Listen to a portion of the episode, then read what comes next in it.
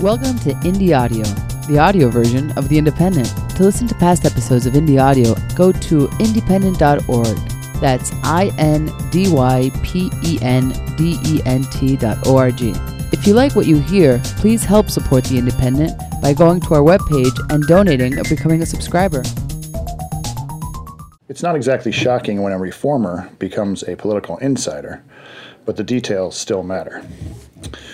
Once a determined foe of the Brooklyn Democratic machine, Margarita Lopez Torres is running in the June primary for re election as one of two Kings County surrogates court judges, and she's doing so with the backing of party boss Frank Seddio, who has close ties to that court. The surrogate court is where wills and estates are settled. Attorneys connected to the court via the Office of Public Administrator collect lucrative fees. As in Queens during Joe Crowley's reign, the Brooklyn Democratic machine plays an integral role in that process.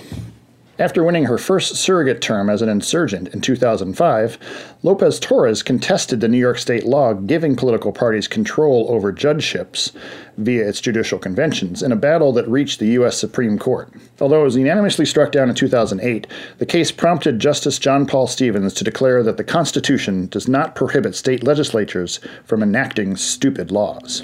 Now, with her first 14 year term expiring at the end of this year, Lopez Torres is running for a second.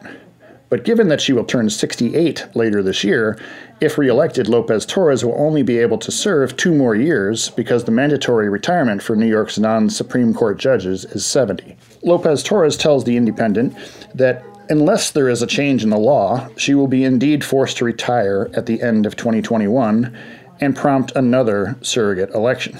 She notes that New York state legislators serve two year terms, so her potentially abbreviated second term is hardly cause for reservation. Lopez Torres has the full support of Seddio, along with his progressive allies, including public advocate Jumaane Williams, City Councilman Brad Lander, Assembly members Bobby Carroll and Joanne Simon, and clubs such as Central Brooklyn Independent Democrats and Independent Neighborhood Democrats. The Brooklyn party machine no longer harbors an animus towards me, says Lopez Torres, explaining that, unlike his predecessors Clarence Norman and Vito Lopez, Seddio has never asked me to select one of his people for my staff.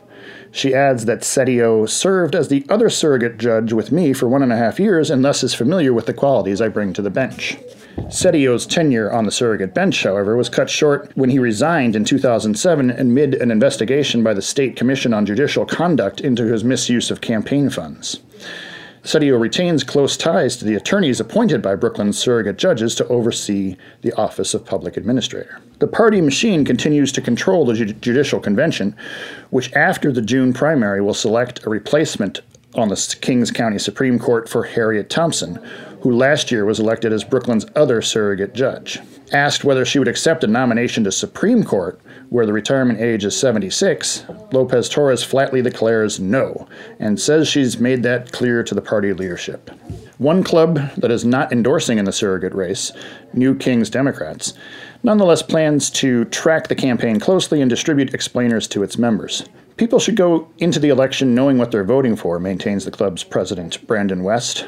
Any backroom deals made within the party are not something we'll support.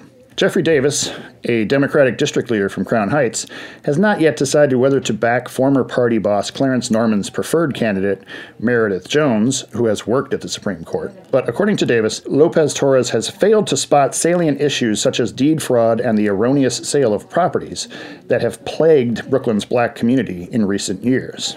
Meanwhile, current civil court judge Elena Barron is also making a bid, and her consultant is Gary Tilzer, who ran Lopez Torres's campaign when she beat the party machine back in 2005. Tilzer is surprised by the cozy relationship between Lopez Torres and Seddio.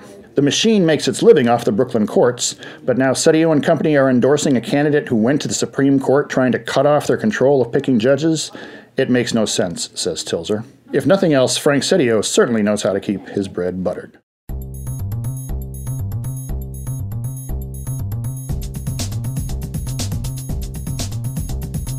This clip was produced by Aaron Sheridan.